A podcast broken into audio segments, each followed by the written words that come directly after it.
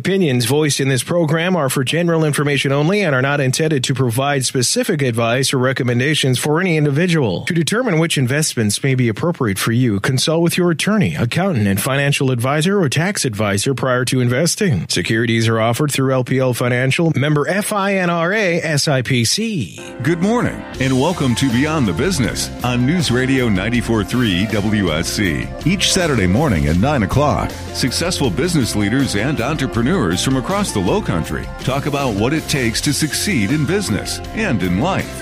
Now, your hosts of Beyond the Business, Eric Cox and Leslie Haywood. And great Saturday morning, Low Country. Welcome to another edition of Beyond the Business, heard exclusively here on 94.3 WSC every Saturday morning from 9 to 9.30, as well as on iHeartRadio, or you might even be listening to us via podcast on our website at coastalwm.com. I'm one of your hosts, Eric Cox, here this morning with the whole crew. Yes, we got everybody. Good to see you again. I Good know I've been missing in action yeah, for a Les, while. I mean, you go away for a while and then you just pop up all of a sudden. I don't know, what that's I'm about, so but random. I need your life. Oh, yeah, my life, Absolutely. life is good. Life is good. And thank you, Low Country, for sharing your Saturday morning with us. And uh, make sure and continue the fun beyond Saturday mornings and follow us on our Facebook page, Beyond the Business, or talk to us at Twitter at BTBCHS. And we also have Byron here this morning again. Byron, how you doing? Yeah, I'm doing fantastic. Not quite as good as Leslie, um, but doing pretty good. Well, while uh, Leslie was off having fun, Byron, you and I were sitting here doing the hard work, right? Running the show. Trying to, yeah. We had a pretty good guest. Great guest uh, last week and the week before. Hopefully, you all had the chance to catch Mr. Carl Yost, who's the chairman and CEO of Green Shoot Capital. Uh, what a great story again of, of somebody that was in big corporate America, left to start his own business, uh, but really with a different angle. What uh, what was the takeaway for you, Byron? Yeah, absolutely. I'm going to uh, go ahead and use a quote talking about persistency and not giving up. I think that's a, a huge trait when it comes to entrepreneurship because we're all going to hit roadblocks. And he said, Nothing is ever as bad as it initially seems. Just keep going. He also said it's always never as good as it seems. If you remember the second Yeah. half of that, so got to look at through both sides of that lens, right? Yep. Um, Carl really did a great job. If you didn't get to hear his show, again, go to our website at coastalwm.com. Uh, simply click on the radio icon, and not only is Carl's show uh, shows are there, but all of our shows from the last five years. So. Uh, if you want to binge on a little entrepreneurial leadership this morning on a Saturday morning, great place to start right there. Absolutely. So we're going to turn our attention. Here we are, gosh, into April, getting ready to hit May. We got uh, uh, a lot going on around here in the Low Country, and uh, man, the Derby's coming up uh, next Saturday, right? So a lot going on. This is exciting time. It's an exciting time of year, no doubt about it. Well, we're going to turn attention to today's show, and uh, first of all, I'd like to introduce our guest, Mr. Murray Michaels. Murray is the operating partner at RNS Communications and Growth Spark Media. So, first of all, Murray, welcome to the studio, and thanks for uh, spending your time here with us this morning. Thank you for the privilege to be here, and thank you, Clayton, for introducing me. And allow me to please uh, say to everyone out there, belated Happy Easter and Happy Passover to you and your family. Absolutely. We've got a lot going on with uh, your show today. I know you've got a great story to tell. So we're not going to delay. We're going to jump right in and uh, take us take us there, Leslie, if you don't mind. Sure, sure, sure. I know. I can't wait to hear all about it. But first of all, this uh, our tagline is "People you know, stories you don't," and a lot of that goes back to uh, entrepreneurs in their early childhood. So tell us a little bit about where you were born and where you grew up. Well, let me open by saying that my career is tied to my spiritual faith and my life is whole. So everything I'm talking about here is all interconnected. So I was extremely blessed to be born here in the United States. I was blessed to be born uh, in New York City, the number one city for opportunity. I was blessed to be born to uh, parents who instilled great values in me about honesty and integrity and about family life. Um, I was blessed to have a, a, a wonderful brother and a sister who were very supportive of me. And uh, I was also blessed to marry my high school sweetheart, who I'm married with for 47 years. So all of those elements kind of led me to the right path because it was very easy to go on the wrong path living in New York City, growing up in the schoolyards. Um, so eventually I found my way to uh, City of College, Bernard Baruch. Um, And uh, And we're going to stop you before we get too far down that path because you just skipped a whole lot of information. Oh, you that we want me to go hear back about. to the Absolutely. schoolyards? So Oh yeah. let, us talk a minute about being a youngster. What was life like in your household? Give us a little feel and flavor for what was going on. What were your parents doing? All that good stuff. dad was a blue collar worker and um, worked extremely long hours, getting up at four in the morning, coming home at uh, seven at night, pretty much uh, hunkering down on the couch after he arrived. He was he was totally exhausted. Uh, in those days, there was only one car, so mom wasn't a working mom. Um, and uh, growing up, um, initially we were very poor. We we uh, lived on the um, west side of Manhattan, up in Upper Harlem, and uh, we lived in a, basement, and we had rats and bugs crawling all over my bed and my crib. Uh, fortunately, my uh, my dad's partner uh, offered him an opportunity to join him in his factory. They made the polyester clothing, the polyester that went inside ski jackets. But he's still working very long hours, and we had the opportunity then to move out to Queens, New York. Uh, you may remember Queens from coming uh, coming to America. Oh, yeah. from uh, yes, uh, and uh, living there, um, it was different. Uh, lots of gangs, and you had to be careful on which street you walked. Uh, you couldn't go up to the schoolyard without having support around you, and everyone would go up there to play basketball and stickball. It wasn't like you see today where um, you had organized soccer, some organized baseball, but certainly no organized basketball. Uh, so you had to be extremely careful. And uh, growing up in that environment, it was very easy to go off in the wrong direction. And I was extremely tempted many times, more so just to protect myself, to put myself with the right people, uh, which made it challenging even in high school. Uh, I did make the football team, nothing to really talk about. I don't think I started any game, but uh, at least uh, I, I had the joy of being surrounded by more strong people, which is what I needed uh, growing up in New York. That was the era when uh, West Side Story emerged, and all of a sudden gangs were everywhere. You know, the, the Jets and the Sharks and all that sort of situation. Um, and then one thing led to another where somehow I graduated high school. And I think that was because of not only the Lord bringing my wife uh, into my life, but I, I began to realize that I had to get out of this environment. Uh, many of my friends uh, didn't make it. Uh, drugs were prevalent at that time, and uh, they got hooked, and and that was the end of their lives. And uh, once again, that was very common growing up on the streets in New York. Um, but I was fortunate. Went to college. Uh, I commuted to college. Didn't uh, wasn't fortunate enough to be able to go and you know go, go to an out of town school and experience the full life. But that gave me more opportunity to be with my sweetheart. So I was home every night to be with Denise, and um, she kept me on a straight path. Now, at this point in high school, you knew uh, you knew well enough to stay away from the bad element, but did you have a vision on what you thought you wanted to do after uh, you wanted to go to college? So, what were your what were your thoughts? I had no idea, to be honest. Right. I just, my mother preached about getting an education. And so I followed that path. And the only reason, once again, Lord's intervention, that I found myself going into marketing, which is where I majored, uh, was at the time that we were signing up for classes, I recognized two other people that I went to high school with. And I walked over to Tony, and I, I can't remember the other person's name right now. And I said, uh, What are you folks doing? And they started talking about marketing. I didn't even know what marketing was, but uh, at least I had some direction and guidance. So I started to attend those courses, um, majored uh, in statistics eventually, uh, and minored in marketing. Um, not that I was great in math, but it just seemed to be adaptable for me. Um, and that kind of led me eventually to my first job. Well, those two kind of go hand in hand, especially in today's world, marketing and statistics, because marketing is almost based entirely on statistics these days. Um, so, looking back at your childhood and your past, are there any big takeaways or anything that you experienced that you apply to your professional career today?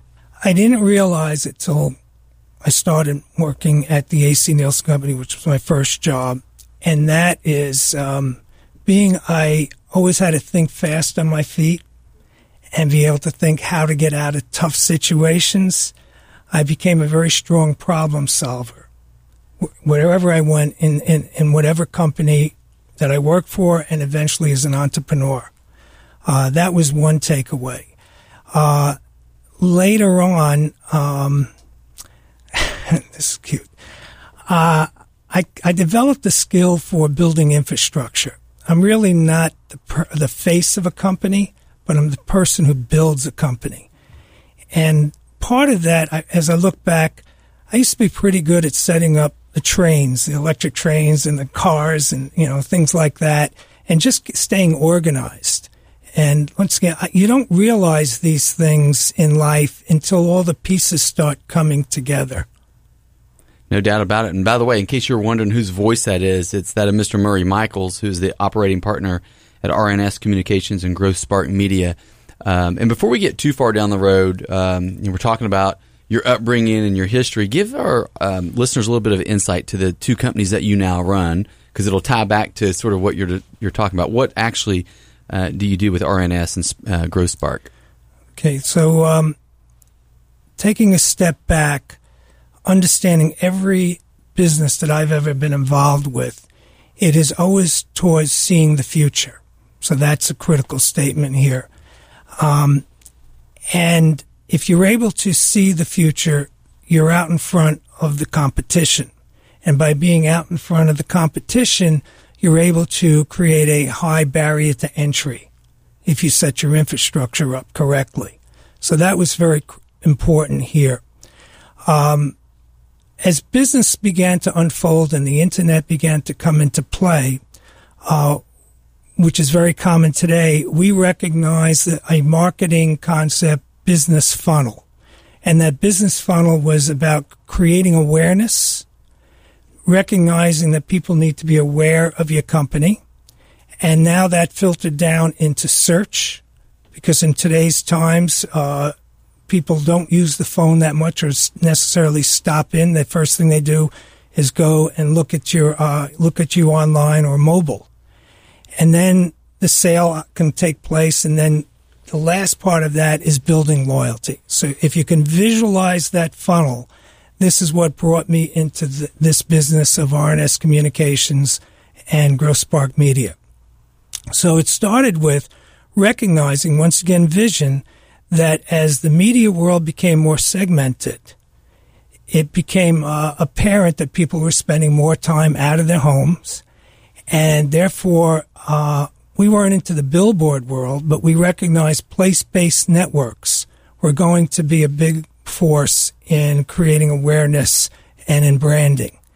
Uh, we looked at this program very carefully and place-based networks, just to give you an example, when you walk into a gym and you see a screen and advertising on it, that's a place-based network. When you go into a doctor's office, that's a place-based network. Wherever you see a TV screen kind of in an enclosed environment, that would be considered a place-based network. Our business model was kind of different.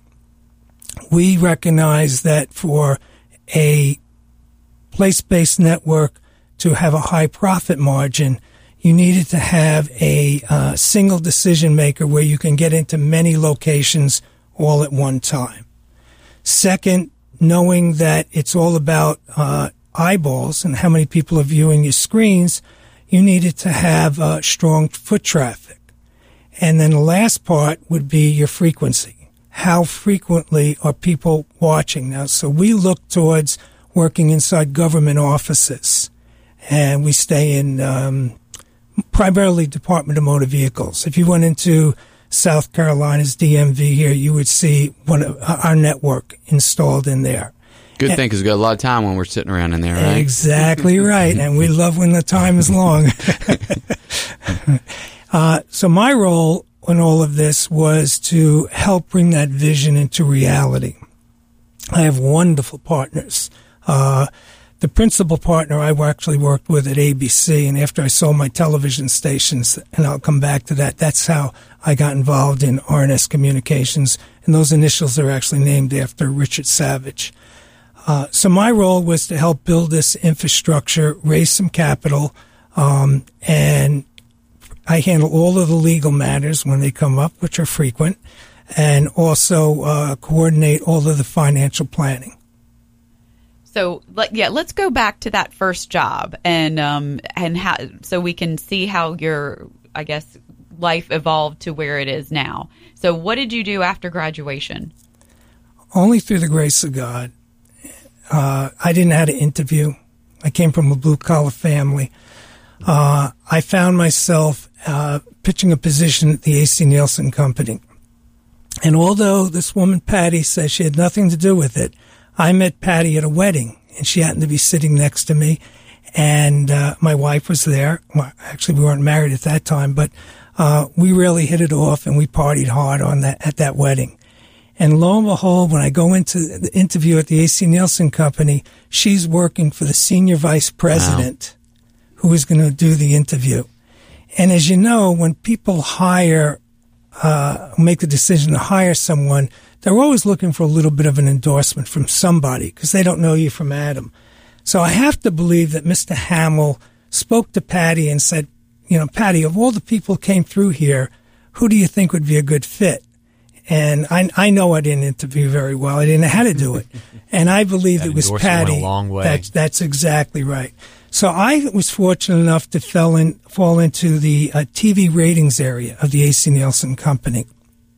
And once again, because uh, I always seem to look to capitalize on opportunity and be able to think fast on my feet, it became apparent to me at the AC Nielsen Company that there was a lot more data beside what they were publishing for the broadcasters and the advertising agencies to make decisions on. Uh, and so it was called Working Beyond the Rating Books uh, I went down to their production department and started looking at the diaries that they collect all this information on. And there was a wealth of demographic information there. Um, so I started put together these concepts of how to help television station owners. And one of the first people I worked with was Ted Turner. At that time, uh, the cable system, uh, the cable industry was not blossoming. So it was just his small TBS station. And during those times, independent television stations, as you recall, lots of children's programming, lots of reruns and movies. And so they pretty much got the leftovers of what was falling out from the advertising agencies, uh, from the major networks, or in our, in our case, the local television stations. Um, so Ted came to me and said, what can you do to help me compete against the networks? And uh, I, I, explained to him the data that existed beyond the rating book. So Ted may have only had um, a two rating throughout his daytime, while a television network had a 20 rating. I was able to be able to go in and track the audiences and cume up that two rating to a 20 rating at, at a much more reasonable price than what you'd be paying for a local affiliated program. And uh, that started everyone taking a close look at me because that blossomed into a whole business for the AC Nielsen. The fact company. that you call him Ted is just amazing. I love it. that had to have helped. This shows that that statistic background really came in handy. I have to I have to ask, how did you how did you make it go from a two to a twenty? What were the mechanics behind that? Um, you're able to look at the individual viewing patterns. So by breaking the data down on a demographic basis, I could tell when you would be watching a program in the morning and Eric is watching a program at night and I would cluster you or Nielsen would cluster you through this analysis so that I was able to pull the same amount of different people And if they, an agency wanted more frequency, I could do that as well and building up the gross rating points. Um, and that's really what it got, where it got started. You couldn't get that data out of a rating book. It had to be done through special analysis. And the agencies accepted it because the information was coming from the AC Nielsen company. And so, Murray, you spent um, quite a, a, large time of your journey uh, in the TV world, television uh, stations. You were general manager or um, general partner, I'm sorry, of um, FCVS Communications, executive director for ABC Television Network, and manager of AC Nielsen. I mean, you spent how many years doing that in in all? Um, good question. Probably about 15 years between the Nielsen Company and jumping around into different areas of the ABC owned stations and the network. So during this run, you're all you're increasing uh, exposure and, and you're helping all these stations out. At what point along that journey did this seed of entrepreneurship start to blossom inside of you? I think the first job that I, I ever had, I, I, was never comfortable taking orders from anyone. And I guess that goes back to my roots of growing up on the streets in New York. But the real opportunity came for, uh, uh, for myself and my, uh, my partners was when Cap Cities bought out ABC. We knew at that time that um, all the Cap City people who were coming in. It was the minnow that swallowed the whale. And uh, we saw an opportunity with Fox coming along to go out and buy our own television stations. I was part of strategic planning for ABC, so they had asked me to do an analysis about the likelihood of the success of Rupert Murdoch. And uh, our group came back and they didn't want to hear it, but we said there were enough television stations out there that were independents. Plus, Rupert owned a bunch of uh, television stations in the major markets. If he had the deep pockets to carry this for a good number of years, he could be successful. So ABC uh, at that point shrugged their shoulders as well as CBS and NBC.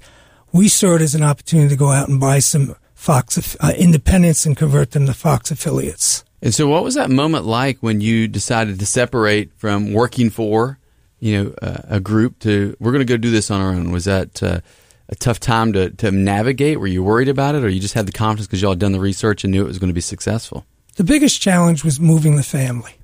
I always had the confidence in myself that I could do anything that I put my mind to it. But to take my family, who was deep rooted Italians, and move them out of New York, that was a challenge. Now, I had an arrangement with my family uh, my wife that she had say as to where we were going to move.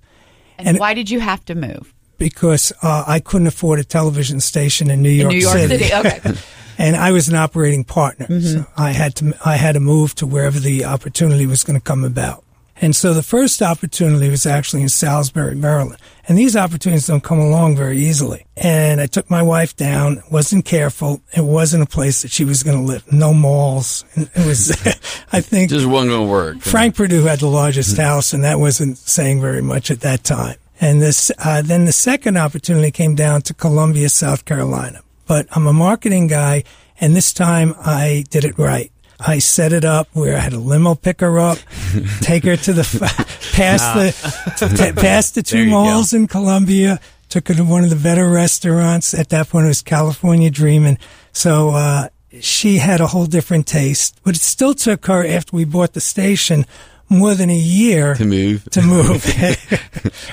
and what eventually brought you here to Charleston? Blessings. Um, my wife and I uh, always wanted to live by the beach when we sold off the television stations back in 96, 97, uh, we had that opportunity. So that's what brought us down uh, to Charleston. And so um, we're almost out of time, unfortunately. But when we come back next week, I know we're going to talk a little bit about sort of how RNS and Growth Spark came about uh, and really your your full exit from uh, the television world. But also, we're going to have a special guest, I think, with us next week who is here from um, Camp Rise. And that's a, an area that you um, have great passion for and enjoy different areas of philanthropy, but particularly Camp Rise. So we're looking forward to having that opportunity next week as well. Thank you. And make sure and follow us on our Facebook page, Beyond the Business, and at Twitter, BTBCHS. And again, you've been listening to Murray Michaels, who's operating partner at RNS and Growth Spark Media here in Charleston. Join us next Saturday morning, Low Country, at 9 o'clock here on 94.3 WSC for another edition of Beyond the Business.